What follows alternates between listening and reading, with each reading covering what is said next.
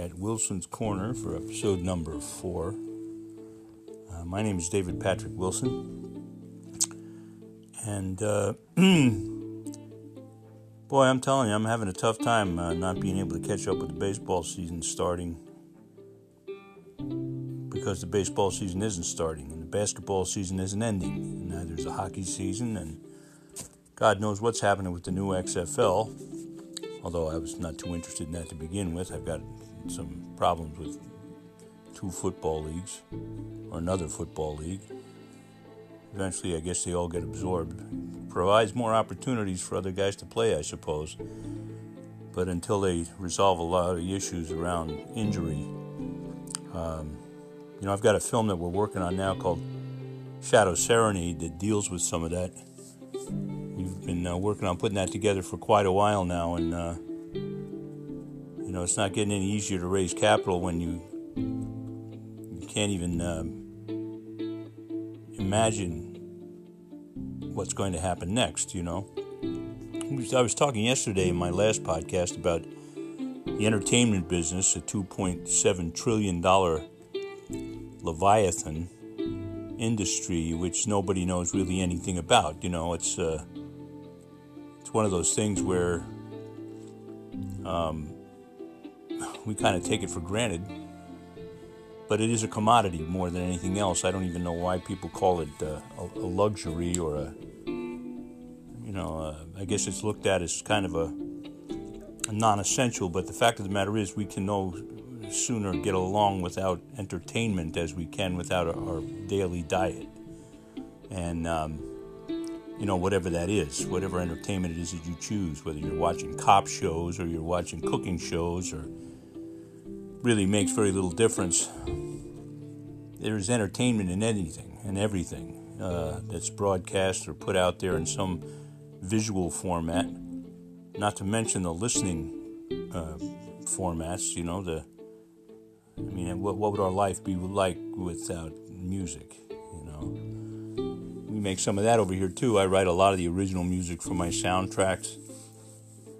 Matter of fact, I've got a tune now on uh, numberonemusic.com. Too old to be too good. I guess that that should probably be my theme song because I'm I am I'm just too old to be too good. You know, um, I've been around a long time, and I'm planning on being around for a lot longer. I, I kind of subscribe to Ruth Gordon, a great character actress who was married to one of the great Hollywood writers, who was also uh, cut down in his prime, not by sickness or death, but by the HUAC hearings of 1956, in which uh, there was a witch hunt for everybody in Hollywood that may have had some affiliation with communists previously. I don't believe in communism any more than I do in capitalism. You know, capitalism without conscience is nothing but uh, an excuse for exploitation. And which leads me to back to COVID, which is where we are right now. Nothing has ever shut this country down like this potential pandemic. I say potential pandemic because you don't see the numbers yet and it's a pretty steep curve. I mean, if you take a look at China, China was uh, where it ostensibly originated, and from what I understand, it was propagated to eliminate the uh, the Falun Gong, um, a sect uh, of I, I, guess they're Buddhist. I, I don't know, but um, up in the northern provinces in China, they were looking to eradicate them. They had done their best to drive them out of the country. Actually, there, a lot of them migrated here. Um, there's a group of them up here in in, uh, in New York State. As a matter of fact, they do the Chinese dancing thing. I think that that's them. Uh, you know, the Chinese ballet that you see, or the gym, the Chinese gymnasts, and um, there is no freedom of religion there. And I guess uh, that that sect of uh, that cult that belongs to uh, Trumpolina, the right wing Christians, myself being a Christian, uh, radical right is what I would call them. They uh, they would much prefer that every other religion were driven out of the United States as well, but that's not what we're about. We're about freedom. We're about self-expression. We're about the, the ability for anybody who has come to this country to experience freedoms like they've never had anywhere that they may have lived before. The great experiment, as we were called.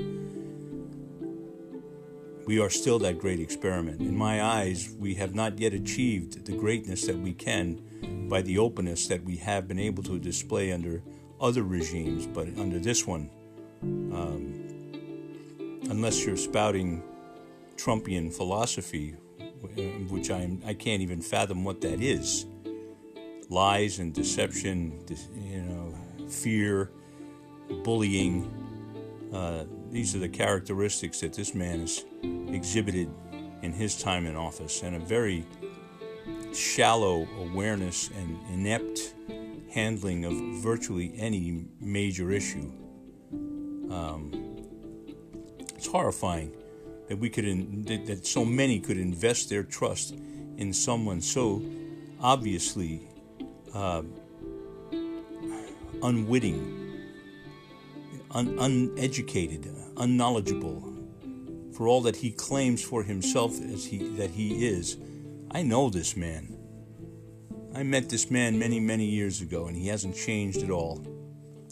He came to my apartment and he grabbed one of my roommates and pinned her up against the wall, and I threw him out. And that's the truth. And I'm sure that he wouldn't cop to that, but I, I guarantee you, if I get a chance to look into those eyes, he'd remember. Because I looked into him once before, and you could have sworn he saw God at that time. I was about ready to throw him off my balcony. But that's another story. In any event, he is what he is, and we are who we are, and we have to be who we are. Yeah, you know, all you guys out there that can't watch your sports, and boy, let me tell you, I'm one of them. I'll watch anything that bounces and rolls. I, you know, I just, uh, I love sports. It's been a part of my life ever since I can remember. My father was a great athlete. My brother was a, a high school All-American football player. My, you know, I was a football player and a basketball player and a baseball player, and you name it. You know, if you could hit it with a, a stick or you could throw it through a hole, I, you know, I would. That was me never much pretty good, never much at hockey. My brother was a good hockey player. But anyway, sports has always been a tremendous part of my family's existence, and for it to be taken away and ripped from us like this is, you know, we got way too much time on our hands. And the fact of the matter is, we were probably spending way too much time and way too much money and putting way too much importance in sports to begin with. As I said, I'm making this movie about about high school football and uh, uh, the number one rated high school quarterback in America who quits the game because he injures his best friend and what happens after that. That's what the story's about. What happens after the hero goes to zero, you know? Well, with zero out there right now, you know, are you doing your honeydew lists? I mean, are you getting things done around the house? Are you reading books? Are you writing music? I'm about to go into the next room and write a couple of songs. I've been writing lyrics for the last three days. And, uh, you know, I've got two album projects, four plays to do, and four movies that I want to get done, and a couple of books that I want to write. So there's a, lot more time for that, I guess, now when entertainment's been taken away from us. Um, it's it's a terrible thing though, you know, because we need entertainment. Like I said, it's a commodity. We can no sooner live without entertainment in this day and age than we can, you know, without bread and water. It's just what we've become. We've evolved to over the many, many centuries of our existence. And yet we are still babies, stuck like like rats on a wheel. You know, we, we're chasing something around and around and around, and we keep coming right back to where we've been before. This man in the White House is nothing more than that wallpaper hanger was in the Reichstag, you know, in 1932. And everybody looked at him and said, "Oh no, you know that not that silly looking little goof. You know, we're not going to. Who's going to listen to him?" Well, millions did, and millions died.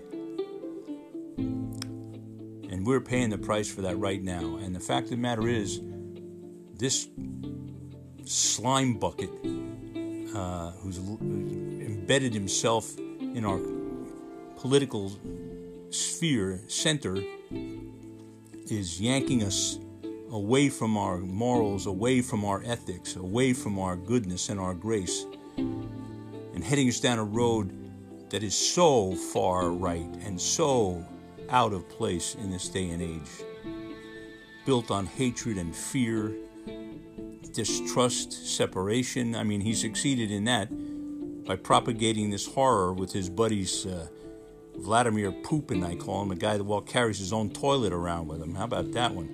And uh, and Xi Jinping, you know, who wears his three thousand dollar suits and executes people on the sly. You know this. We've seen this stuff before, man. We do we have to go back there? The policies that this man is presenting, the corruption, the level and degree of corruption and ineptitude in this government now that he's put in place to uh, the, the, the legislation and the, and the laws and the rules that he has torn apart, that he has just cast out with his silly signature. You know, things that were meant to protect the environment, to protect the individual's rights. Well, we're not going to, and it's not going to be so easy to get them back. What took all those years to, and all of that positioning and all of that work to massage it into place where we could protect the air, protect the waters, where we would reduce fossil fuel profiles and we would we would elevate our game to the point where we are the leaders in the world. To have this fool ignore the, the global degeneration of the environment and bring upon us this pandemic is un, it's just unbelievable. It's unfathomable. It is beyond my ability to comprehend how he could be allowed to do that. A guy that swears that there was no phone call for months and months and months to the Ukraine, and then all of a sudden, when it was revealed that it was there was a phone call. Well, it was a perfect phone call. It was a perfect phone call. This man is a walking nightmare, and everything that he touches turns to garbage because he is garbage. And I don't care who's listening to this thing. You got a problem with it? Come and see me. You know, the facts are the facts. There is no compassion. There is nothing in there. The first thing this guy thinks about are the numbers, and the numbers represent money. And if he can't put it, if he can put it in his pocket, he would. As a matter of fact, the German government told him to take a hike because he tried to bribe German scientists who were working on a vaccine for this COVID 19 virus to give him the rights, to sell him the rights to exclusively market in a pandemic a vaccine. Can you imagine? Can you possibly imagine that horror? Someone looking to profit off of the pain, suffering, and loss of human beings, his own countrymen. It is beyond the pale of, of all conscience and people want to follow this? People want, want to believe this? His lies now exceed 15,000 or 20,000. They're somewhere in that range. And here we are. Wow. All I can say is, Jesus, please, don't wait too long. We need you now. Show us where you are and what you want us to do. Please. And the rest of you out there, please take care of yourselves. Treat this thing seriously because it is serious. Know that I love you and that God loves you, and we're going to get through this. Take it easy.